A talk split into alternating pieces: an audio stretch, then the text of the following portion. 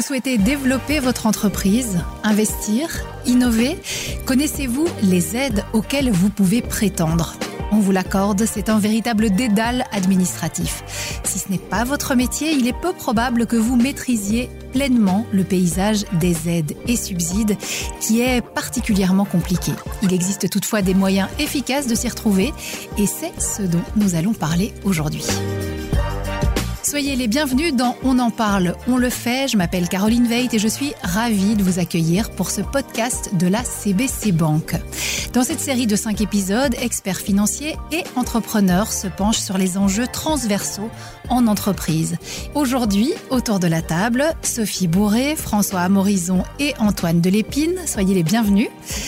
Alors Sophie Bourré, vous êtes co-directrice de Wagralim, pôle de compétitivité wallon dédié au secteur agroalimentaire. Antoine Delépine, vous êtes responsable de la cellule aide publique chez CBC.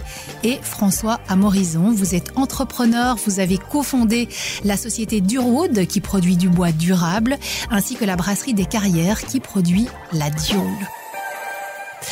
Alors comme je le disais en introduction, les aides publiques, on en parle beaucoup, souvent avec euh, découragement, tant le sujet semble labyrinthique. Alors peut-être que pour commencer, on peut poser le cadre avec vous, Antoine Delépine de chez CBC. Les aides publiques, les subsides, c'est très bien, mais c'est pour qui et pourquoi? Alors, c'est une matière qui est régionalisée. Et donc, aujourd'hui, on va se pencher sur les, aides en région wallonne, mais sachez qu'il existe des mécanismes similaires dans les autres régions euh, en Belgique. Alors, il y a différents types d'aides. Tout d'abord, les aides comme les chèques entreprises, qui sont des aides à la consultance, où la région wallonne va soutenir des compétences externes qu'un entrepreneur va faire venir dans son entreprise. Et ça, c'est destiné aux PME. Ensuite, vous avez également l'agence Wallonne à l'exportation, qui va aider les entrepreneurs à exporter leurs produits qu'ils fabriquent ici sur le territoire wallon. Vous avez également le Forum, qui va soutenir via les aides à l'emploi la création de l'emploi au sein des entreprises. Et alors, à côté de toutes ces différentes aides que je viens de citer, qu'il existe également deux grandes familles d'aides, les aides à l'investissement et les aides à la recherche au développement. Et c'est ça qu'on va aborder aujourd'hui. Il y a les aides à l'investissement qui sont destinées à l'industrialisation. On réalise un investissement et on peut avoir un subside, un pourcentage d'aide sur cet investissement. Vous avez également les aides de la protection de l'environnement et de l'utilisation durable de l'énergie qui permettent également d'avoir une aide de la région sur des investissements spécifiques. Et enfin, et là je céderai la parole à Sophie, il y a le volet des aides à la recherche et au développement pour permettre de soutenir l'innovation. Alors j'en viens à vous justement, Sophie Bourré. Alors on le comprend, il y a pas mal d'acteurs dans le paysage. Par où faut-il commencer? À qui est-ce qu'on s'adresse en fait? Alors ben, je vais essayer d'être le plus simple possible parce que c'est effectivement une question qui est assez, euh, assez complexe. Il y a énormément de, de, possibilités. Mais je dirais que grosso modo, les grands types d'acteurs sont soit publics, soit privés. Et donc en tant qu'entreprise, on peut s'adresser soit directement à l'organisme qui propose des aides à la recherche, soit se faire accompagner par des consultants privés qui proposent ce type d'activité dans leur mission. Alors, un troisième type d'acteurs que je vais citer aujourd'hui, ben, ce sont les pôles de compétitivité. Donc, moi, je représente aujourd'hui Wagralim, donc dédié au système euh, alimentaire, parce que les pôles sont des réseaux d'entreprises, d'acteurs de la recherche et d'acteurs de la formation, dont la mission de base est vraiment d'accompagner les entreprises grâce à l'innovation pour créer de la valeur et de l'emploi en région wallonne. Et donc nous disposons d'un outil d'aide à la recherche qui s'appelle les projets de pôle, qui sont un type d'aide, mais il y a toute une série d'autres types d'aides vers lesquels on peut diriger les entreprises quand elles s'adressent à nous, lorsqu'on se rend compte que notre dispositif n'est pas le plus pertinent ni le plus adapté aux besoins du projet de l'entreprise. Mhm. Alors on va passer au concret avec vous, euh, François Morison. Je le disais, vous êtes multi-entrepreneur. Pour votre société Durwood, vous avez justement fait des demandes pour des aides à l'investissement et des aides aussi en recherche et développement. Alors avant de creuser la question avec vous, pouvez-vous nous expliquer comment vous en êtes venu à vous intéresser aux aides publiques? Comment est-ce que vous en avez entendu parler? Vous vous êtes affilié à Greenwin, qui est le pôle de compétitivité de la chimie verte, des matériaux et de la construction innovants et durables, ainsi que des technologies euh, environnementales. Dans quel but?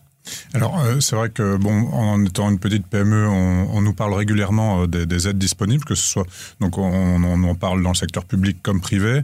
Euh, on en parle beaucoup, il y a une vue de l'extérieur comme ça, il y a une grande diversité d'aides. On a quelquefois un peu de mal à s'y retrouver, on a un peu de mal à savoir si on a exploré toutes les pistes. Et donc, en parler, c'est une chose, mais rentrer vraiment dans, dans, le détail des dossiers, vu de l'extérieur, ça nous semble compliqué. Donc, on s'est tout de suite rapproché d'un accompagnement. On a été pris en charge dès le départ des, procédures pour essayer d'optimiser euh, les dossiers de demande d'intervention. C'est dans ce cadre-là que nous nous sommes affiliés à Greenwin. Pour être tout à fait franc, cette affiliation poursuivait un double objectif, euh, un objectif plutôt court terme qui était l'optimisation de l'aide à l'investissement que nous demandions, et un objectif plutôt long terme euh, dans le cadre des dossiers ultérieurs de recherche et développement. Alors Sophie Bourré, qu'est-ce qui distingue les aides en recherche et développement de celles qui visent l'investissement? Alors je dirais que la caractéristique principale qui distingue un projet de R&D d'un projet d'investissement, c'est euh, le fait qu'on est un petit peu plus tôt sur la maturité en fait du, du, produit ou du service ou du procédé développé par rapport au marché. Donc il y a encore un réel risque. On doit encore innover, on doit encore créer en fait de la, de la valeur euh, et s'assurer en fait qu'on arrive bien au développement d'un produit, d'un procédé ou d'un service qui sera à mettre sur le marché. Et donc les projets de recherche sont à voir comme un dispositif que la région wallonne met à, disposition euh, pour aider à financer le risque de la recherche que les entreprises doivent encore prendre si elles veulent rester compétitives face à la concurrence. Et on sait que dans le contexte actuel, euh, qui est extrêmement compliqué. On sait que le contexte économique, politique, climatique, les enjeux et les défis sociétaux sont extrêmement importants. Et pourtant, bah, les entreprises doivent continuer à innover au quotidien pour rester compétitives. Et donc, ces projets de R&D sont là pour aider ces entreprises à rester dans ce processus d'innovation, continuer à développer des nouveaux produits, procédés et services qui seront mis sur le marché. Là où les aides à l'investissement viennent parfois un petit peu juste après, donc juste en aval, quand les produits sont développés et qu'on doit vraiment passer à l'investissement concret pour industrialiser les process, les aides en investissement arrivent plutôt à ce moment-là. D'accord. Alors, Antoine de Lépine, on, a évoqué euh, le secteur agroalimentaire, enfin, de, très très loin euh, avec Sophie Bourré. On parlait de construction euh, durable avec François Amorison. Alors, ce sont sans doute pas évidemment les seuls secteurs qui puissent bénéficier de ces aides. Quels autres secteurs ont intérêt à se pencher sur ces subsides et est-ce qu'il y a des secteurs qui en sont exclus? Alors, il est difficile d'être exhaustif, mais en plus du secteur agroalimentaire, la région wallonne soutient de manière plus générale les entreprises de transformation, de fabrication d'un produit. Et là, on retrouve par exemple les entreprises euh, d'usinage de, pièces métalliques, la fabrication de machines industrielles, le, la fabrication de textiles. Ce sont des secteurs qui sont soutenus. Vous avez également le secteur de la construction, dans l'électricité, le gros œuvre. Vous avez également le commerce de gros qui est soutenu, le secteur de la logistique est également soutenu. Sachez que également pour les aides euh, à la protection de l'environnement ou l'utilisation durable de l'énergie, qui sont des aides spécifiques euh, pour certains types d'investissements, eh bien là on ouvre plus le scope puisque beaucoup plus de secteurs sont admis euh, à la subsidiation. Va aborder à présent le deuxième chapitre et j'aimerais qu'on prenne le temps d'explorer les grands types d'aides et surtout les enjeux auxquels elles permettent de répondre. Euh, François Morison, euh, vous nous avez déjà un petit peu parlé de, de, vos projets. Quels objectifs les subsides que vous avez obtenus devaient-ils vous permettre d'atteindre?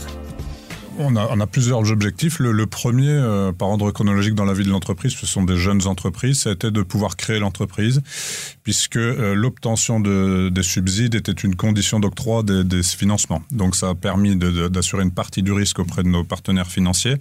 Euh, et donc par le préfinancement de ces subsides, on a pu diminuer l'endettement de l'entreprise et concrétiser sa création. Donc c'était déjà pour nous un objectif euh, stratégique, évidemment, le premier. Par la suite, on, est en, permanence dans des, projets d'investissement et on est en permanence dans cette dynamique de dépôt de permis de, de demande de subvention parce qu'elles nous permettent un moment donné dans la tête de dire OK, on y va euh, où on n'y va pas. Sans les subventions, je pense pas qu'à chaque fois on irait. Alors c'est un petit peu psychologique puisque finalement, euh, en région wallonne, la liquidation de la prime euh, survient assez tard dans, le, dans le processus d'investissement, mais à la prise de décision, vraiment le, jour J de la prise de décision, ça nous permet de se lancer et de, de démarrer un nouveau projet qu'on n'aurait peut-être pas fait sans subvention. Oui, c'est ça. Est-ce que vous avez l'impression d'avoir pris peut-être davantage de risques grâce aux subventions? Ah oui, c'est oui, c'est une, une, impression et puis on peut l'étayer. Par exemple, au niveau de, de, du recrutement, on a fait appel à des aides RPR, donc pour des projets de R&D, euh, qui prenaient en charge une partie du salaire d'un ingénieur. Euh, sur une jeune entreprise de moins d'un an, on n'avait pas les reins pour prendre ce genre de risque et c'est vraiment ce type d'aide qui nous a permis bah, de se lancer dans un projet de développement, de nouveaux traitements de bois, d'étudier les processus, d'arriver à quelque chose finalement de très concret. Formidable. Euh, Sophie Bourré, je le répète, vous co-dirigez Wagrali, mais vous accompagnez les entreprises du secteur agroalimentaire. C'est un secteur clé, évidemment. Pourquoi ont-elles recours aux aides?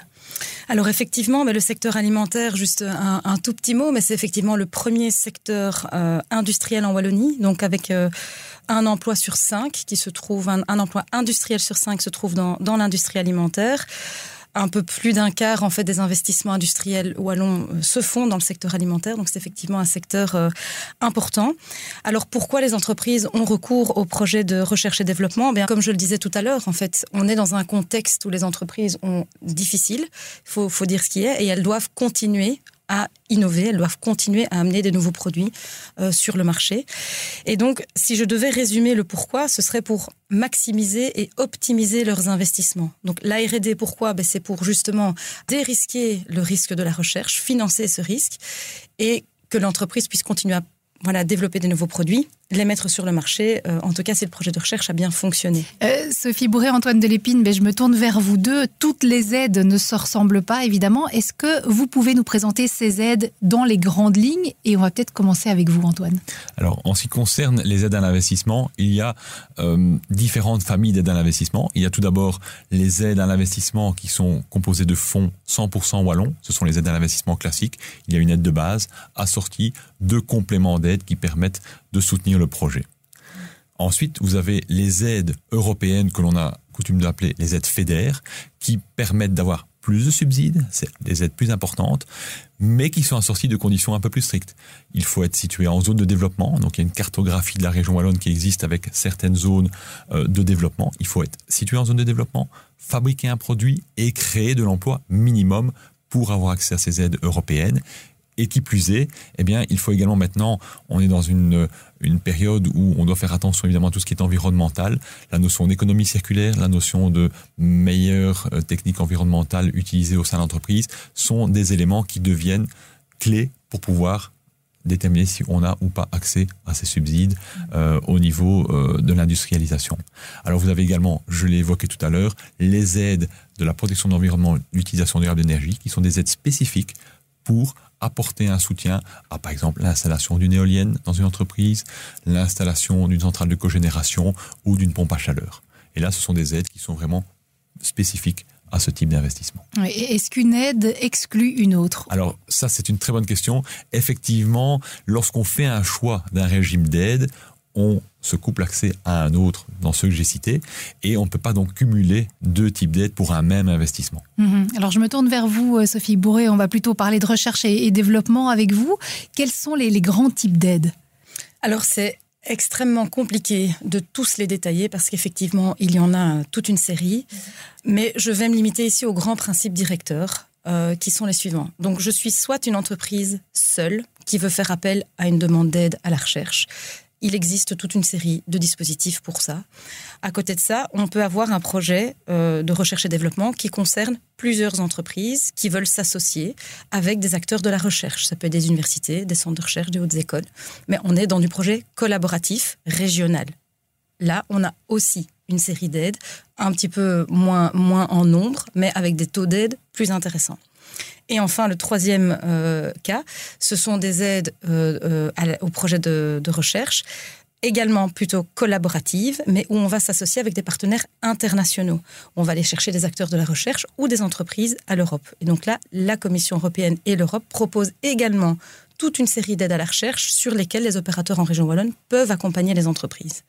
Donc ce sont ces trois grands principes directeurs qu'il faut garder à la base et qui vont permettre d'orienter le choix du bon incitant pour le bon projet de recherche.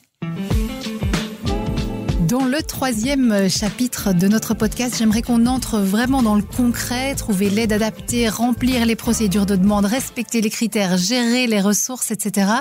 François Morison, est-ce que vos demandes sont passées du premier coup? Parce que ça a l'air assez complexe. Alors euh, oui, ça a l'air assez complexe, euh, mais elles sont passées du premier coup et je le, je le mets en grande partie sur la qualité du travail qui a été réalisé en amont dans la constitution du dossier, qui n'est pas dans notre chef, hein, qui été euh, le chef d'Antoine. Donc on a choisi, nous, dès le départ, de se faire accompagner. et donc nous sommes devenus des exécutants, donc on nous disait de faire ceci, on faisait ceci. Et la, la bonne constitution de ces dossiers, la bonne communication qu'un service d'accompagnement peut avoir avec les instances de la région wallonne a, a permis vraiment de mener à bien chaque projet que nous avons déposé sans constituer une charge de travail lourde pour notre petite entreprise. Voilà qui est bon à savoir. Alors euh, concrètement, pas à pas, est-ce que vous pouvez débroussailler le process pour les aides à l'investissement? Est-ce qu'il y a des contraintes et par la suite des obligations respectées Et je me tourne évidemment vers vous, Antoine Delépine. Oui, il y a des, des contraintes, effectivement. La première chose à savoir et qui est fondamentale, c'est lorsque l'on veut investir et bénéficier d'un subside sur cet investissement, il faut faire la demande préalable avant tout bon de commande, paiement d'acompte, facture, signature d'un compromis ou d'un acte d'achat. Ça, c'est très important. Il faut faire cette démarche-là auprès de la région wallonne. Ensuite, dans les six mois, on doit catégoriser la taille de son entreprise. C'est ce qu'on appelle l'étape du passeport entreprise. Et également, refaire le formulaire définitif où on va donner beaucoup plus de détails sur son projet d'investissement. Et après, on peut demander la liquidation de l'aide une fois qu'on est en possession de la décision de la région wallonne pour pouvoir euh, toucher le subside. Et là, il y a euh, une possibilité de le faire en une fois ou en deux tranches. Ce qu'il est important de savoir également, c'est qu'après, la l'inspection économique va venir contrôler si ce qu'on a mis sur papier collé évidemment avec la réalité sur le terrain. C'est primordial, ce sont des fonds publics. Et donc ça, ce sont vraiment, en résumé, les grandes étapes clés. Alors, ça se passe sur plusieurs années. Il faut savoir qu'un dossier d'investissement peut durer de 1 à 4 ans. Et donc, il y a évidemment tout un suivi de date butoir à respecter et que on va évidemment euh, pouvoir encadrer auprès des entrepreneurs. Mhm. Alors Sophie Boré, j'ai la même question pour vous, mais plutôt en recherche et développement évidemment. Comment est-ce qu'on introduit une demande de subvention? Est-ce qu'il y a des contraintes? Et par la suite là aussi des obligations à respecter? Eh bien, ça va être encore une fois compliqué de répondre aide par aide. Je dirais que pour déposer un projet euh, de R&D, la première chose, c'est de partir du projet. Et donc, de, si on a déjà une vue sur les différents opérateurs existants, ben, c'est d'y aller en direct si on se sent suffisamment à l'aise. Si pas, ben, c'est de contacter soit des opérateurs intermédiaires, soit des, organismes privés qui, font ce type d'accompagnement. Et donc, en fonction de l'aide, il y a soit moyen de les déposer tout au long de l'année, il y a d'autres dispositifs d'aide à la recherche où ce sont des appels à projets qui sont ponctués dans le temps avec des dates butoirs. Donc, c'est effectivement important de bien les avoir en tête parce qu'il y a souvent tout un rétro-planning avec des étapes en amont à respecter. Donc c'est là que c'est très intéressant d'être bien accompagné. Une fois qu'on a obtenu l'aide en termes d'obligations, donc même dans les projets de, de, recherche, évidemment, à partir du moment où il y a une intervention publique, que ça vienne des autorités subsidiantes régionales ou européennes, il y a des obligations de reporting. Donc tout, tout, tout au long de la subvention et voire même après, ça peut monter jusqu'à 5 ans post-projet, l'autorité subsidiante va revenir à la, à la charge, entre guillemets, pour demander où en sont les choses, si l'argent public a été correctement investi aux tâches de la recherche et si en cas de, projet qui s'est bien passé, qui s'est bien déroulé, si les produits sont bien sur le marché, qu'est-ce qu'ils ont permis de générer comme valeur, mhm. comme emploi. On comprend hein, l'importance là aussi d'être d'être accompagné. François Morison, avec le recul, quelles erreurs avez-vous commises euh, ou pas? Alors, comme nous n'avons pas fait grand-chose, finalement, on n'a pas fait beaucoup d'erreurs. C'est ça l'avantage. Euh, je pense que quelles sont les erreurs que nous aurions commises si on avait voulu faire le, euh, les dossiers nous-mêmes? Là, je pense pouvoir les énumérer. Euh, tout d'abord, les, les, conditions d'octroi présentent pas mal de subtilités qui permettent d'optimiser euh, l'aide perçue, euh, bon, qui sont quand même assez complexes aussi. qui, qui est pour Antoine, c'est du, du quotidien, donc pour lui, ça coule de source, mais pas pour les, les, les entrepreneurs que nous sommes. Euh, et j'entendais aussi, on parlait de date butoir, d'échéancier parfois long dans le temps, on parle de dossiers de 1 à 4 ans. Et donc le, le plus grand danger euh, pour moi, c'est l'essoufflement. C'est-à-dire que la liquidation de la prime, finalement, intervient assez tard et euh, il faut pouvoir rester motivé à, à, remplir les différentes deadlines sur ce, ce temps assez long, mm. au risque de s'essouffler et de se dire que, bon, pour finir, on s'est débrouillé sans qu'on en a plus besoin et qu'on abandonne tout. Et, et là, malheureusement, euh, c'est vrai qu'on s'assied sur, sur des aides qui sont quand même considérables et qui sont non négligeables pour, pour l'entreprise. Donc je pense pense que l'erreur qu'on n'a pas commise, c'est de se lancer seul. On a dès le départ joué la carte de l'accompagnement. Oui, c'est ça, parce que ça veut dire, euh, Antoine de Lépine, que vous rappelez à vos clients quelles sont les échéances et pour qu'ils ne se perdent pas dans, dans, le flux justement de... Oui, oui, c'est effectivement, euh, ce sont des dossiers administratifs et donc on va faire des rappels réguliers en fonction des échéances de dossiers qu'il faut respecter auprès de la région wallonne pour qu'elles puissent, ces entreprises, eh bien, euh, rentrer euh, dans les cases euh, adéquates et ne pas, évidemment, passer à côté d'un subside, évidemment, ce qui est dommageable lorsqu'on est en plein développement ou en création de structures. Alors Antoine Delépine, je voudrais qu'on s'intéresse un, petit moment ensemble aux, nouveaux entrepreneurs ou aux futurs entrepreneurs. Est-ce qu'il y a des aides spécifiques pour eux ou des conseils en tout cas qu'on pourrait leur donner avant de se lancer? Alors oui, tout à fait. Lorsque un entrepreneur va réaliser un investissement, qu'il soit immobilier ou dans le matériel, eh bien il va vite aller voir euh, un architecte dans le cadre d'une construction pour essayer d'avoir une estimation des coûts. Il va donc peut-être conclure rapidement un contrat ou euh, commander une machine. Et donc là, ce qui est important, c'est que l'on puisse d'abord leur apporter ce support pour pouvoir entamer des démarches en temps et en heure. Et donc ça, c'est vraiment le conseil primordial qu'on peut donner aux jeunes. Contactez-nous dès le départ avant de vous engager vis-à-vis de vos partenaires et vos fournisseurs. Voilà, sinon vous pourriez passer à côté de certaines aides. Hmm. Alors Sophie Bourré, peut-être dans le but de rééquilibrer un peu la, parole autour des aides, hein, je voudrais vous demander s'il y a peut-être un, un danger à trop dépendre de ces subsides et aides publiques. Alors, mais je dirais que non. À partir du moment où les entreprises ont bien compris l'intérêt de ces aides euh, à la recherche, que les autorités subsidiantes soient régionales ou européennes, il faut vraiment retenir le message que c'est un coup de pouce financier pour dérisquer la recherche en fait qui est menée dans une entreprise. Et donc à partir du moment où ces aides à la recherche sont utilisées à bon escient, il n'y a pas de risque. Il faut savoir aussi que les autorités subsidiantes, encore une fois qu'elles soient régionales ou européennes, elles contrôlent ce qui se passe. Donc, à partir du moment où les entreprises ont fait appel une première fois, voire une deuxième fois, et ne remplissent pas leurs obligations de reporting, ne remplissent pas leurs obligations de valorisation, elles, vont pouvoir revenir sonner à la porte, elles ne seront pas subsidiées. Et donc, je ne pense pas, je pense au contraire que ces aides sont un réel coup de pouce et sont à prendre comme ça pour aider les entreprises à continuer à se développer et à rester euh, compétitives à l'avenir. Je terminerai euh, en disant que les critères d'octroi ou non en fait de ces aides, elles s'alignent aussi avec euh, les évolutions des défis sociétaux et des enjeux régionaux. Et donc, ce que j'observe très clairement depuis que je suis au, pôle, c'est que les critères d'octroi à ces différentes aides doivent de plus en plus euh, s'aligner dans des domaines stratégiques. Ça, ça fait longtemps que ça existe, mais de plus en plus alignés aux grands défis sociétaux, notamment l'alignement euh, sur le respect de l'environnement, sur voilà les, enjeux climatiques, euh, les gros enjeux de décarbonation, d'optimisation des ressources, etc. Donc j'observe quand même un, un étau d'aide qui se restreint sur ce type euh, d'enjeux majeurs. que les entreprises sont vraiment obligées quelque part de valoriser en bout de chaîne. Donc je ne pense pas qu'on puisse, peut-être un petit temps, mm. mais à un moment donné, on, on est quand même arrêté. Et on arrive déjà à la fin de, ce podcast. Hein. Je vous remercie déjà pour votre temps et votre expertise, vos témoignages aussi. Avant de, refermer cet épisode sur les aides publiques et les subsides, est-ce qu'il y a un conseil particulier que vous pourriez ben, donner à nos auditeurs? Et on va commencer avec vous, François Morison. Euh, alors je pense qu'au risque de me répéter, euh, le conseil que je donnerais, c'est vraiment de se faire accompagner. Je pense que dans les des TPE, PME comme les nôtres, on n'a soit pas la disponibilité des ressources humaines ou pas les compétences pour mener à bien ce genre de dossier. Euh, et c'est très dommage pour l'entreprise finalement de, ne pas mener à bien ce type de dossier parce qu'on se plaint régulièrement du, du, taux d'imposition de notre pays, etc. Mais il y a aussi des outils qui permettent aussi d'aller chercher des aides substantielles. Donc se faire accompagner, déléguer euh, cette démarche à des personnes dont c'est la compétence, ce serait le conseil que je donne. Formidable. Merci beaucoup, Sophie Bourré.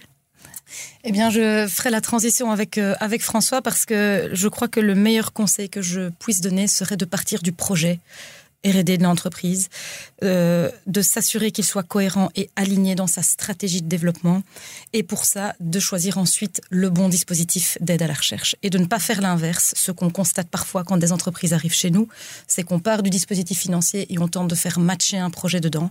Ce n'est pas la marche à suivre, et donc pour ça, il faut, je crois également, être conseillé, accompagné par des personnes qui ont une vue sur les dispositifs d'aide à la recherche, pour ensuite prendre connaissance du projet et regarder comment faire matcher ce projet avec l'outil de financement le plus pertinent.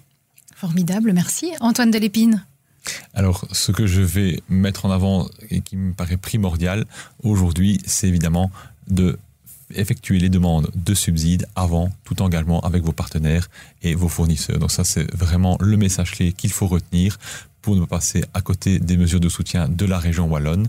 Et sachez qu'il existe également, une fois que ces mécanismes sont mis en place, des solutions de préfinancement qui permettent de euh, toucher ce subside via la solution de financement. Et eh bien, nous voilà arrivés à la fin de cet épisode. Merci beaucoup à tous les trois. Dans notre prochain épisode, nous aborderons le sujet de la gestion du patrimoine après la transmission d'une entreprise.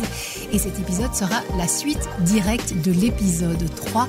N'hésitez pas à le réécouter. À très vite.